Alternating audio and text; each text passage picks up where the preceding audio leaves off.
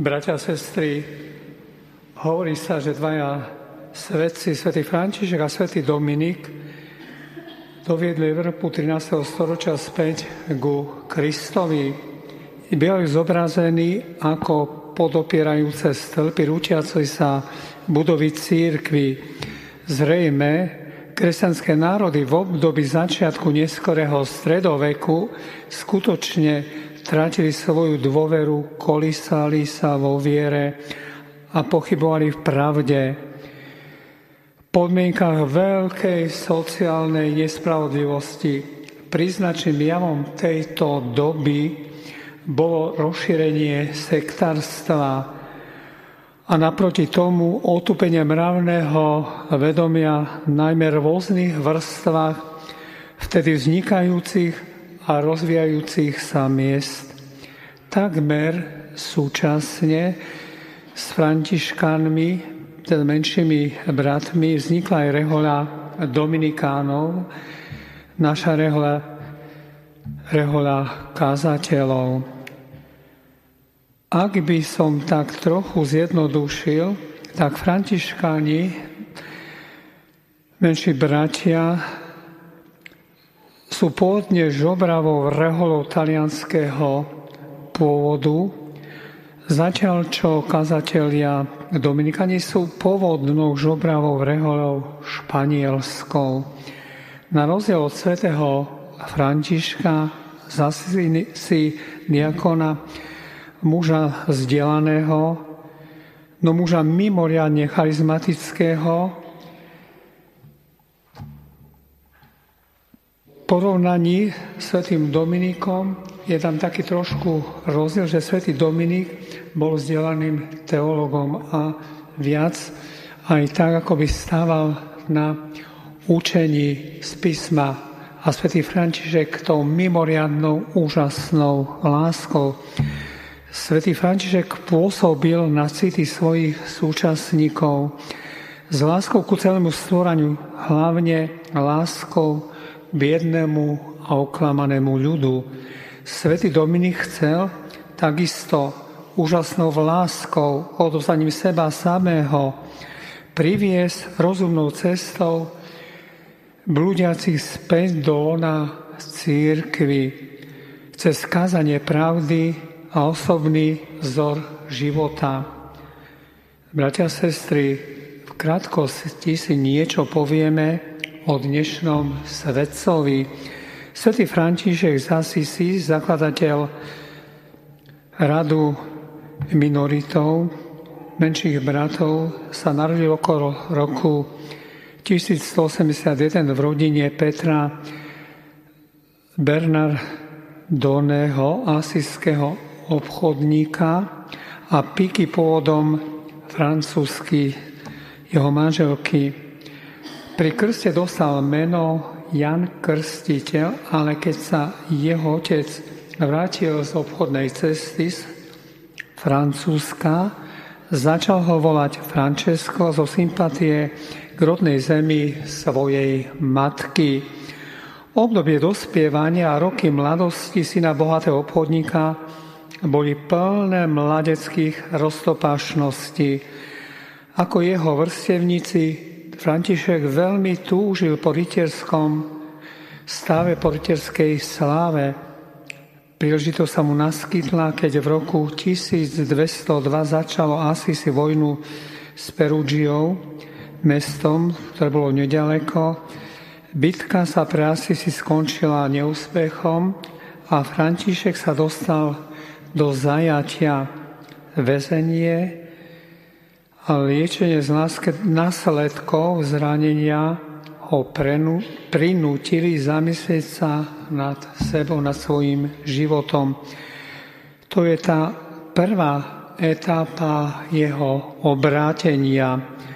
Tri roky po vojne s Perugiou sa vyberá na ďalšiu vojenskú výpravu organizovanú pápežom proti cisárovi po ceste začul tajomný hlas. František, komu je lepšie slúžiť? Pánovi alebo sluhovi? Tu František zanechal svoju výzbroj a vracia sa do rodného mesta po dlhých prechádzkach rozímavých po okolí, nachádza polozrúcaný kostolík svätého Damiana, kde ho pán z kríža vyzýva slovami Citujem František, poďa oprav môj dom, lebo sa rozpadá. Jeho rozhodnutie je radikálne. Zrieka sa doterajšieho spôsobu života a dáva sa na cestu nasledovania Ježiša Krista. Takto sa začína Františkovo dobrodružstvo s pánom. Zanechal všetko, rodičov, slavu, majetok, aby mohol v slobode ducha vykročiť za tým, ktorý nemal kde hlavu skloniť za pánom Ježišom.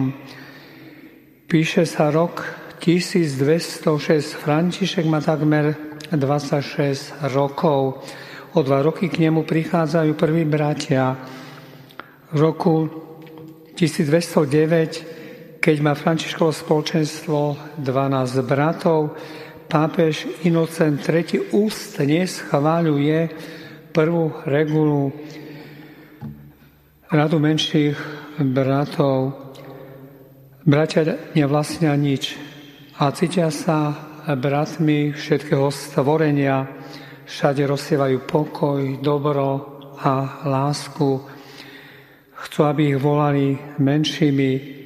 Ľudia ich nazývali kajúcnikmi z Asisi, jedných príjmali s radosťou a pod ich vplyvom menili svoj život, iných považovali za heretlikov, bludárov.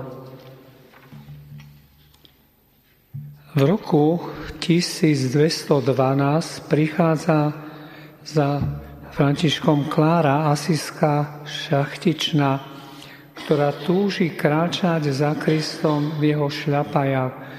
Spolu s Františkom zakladá rád chudobných panien, ktoré sa neskôr nazvú klaristkami.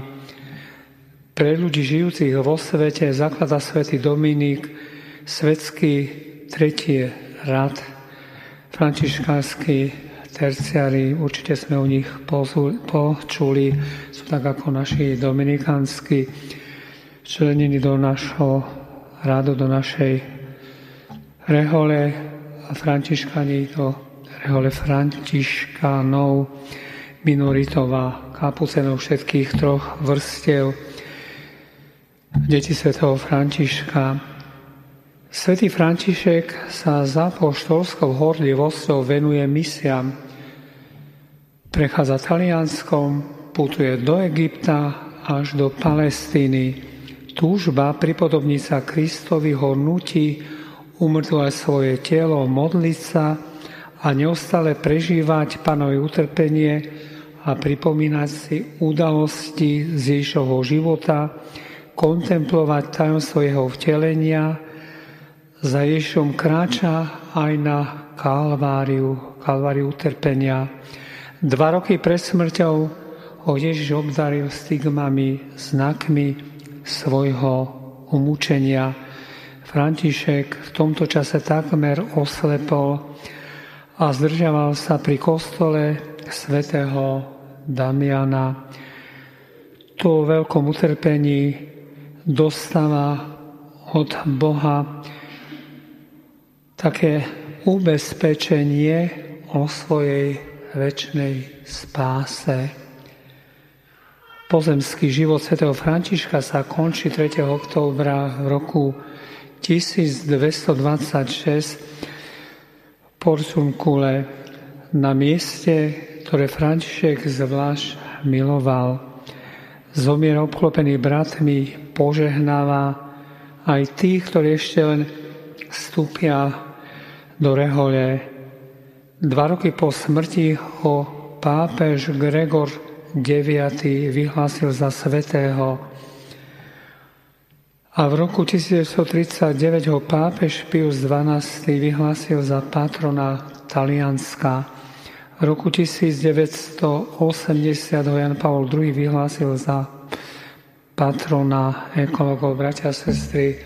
Vidíme veľkých svetcov Františka, ale našho svetého Dominika. Vidíme, kto sa odovzdá Bohu, kračia Božími cestami, preže také vnútorné premenenie, Boh ho príjima, len musí človek na tejto ceste vytrvať, prosiť o dary Ducha Svetého, prosiť o milosti, prosiť, keď padne, aby vstal.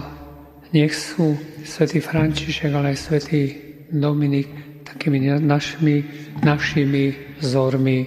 Amen.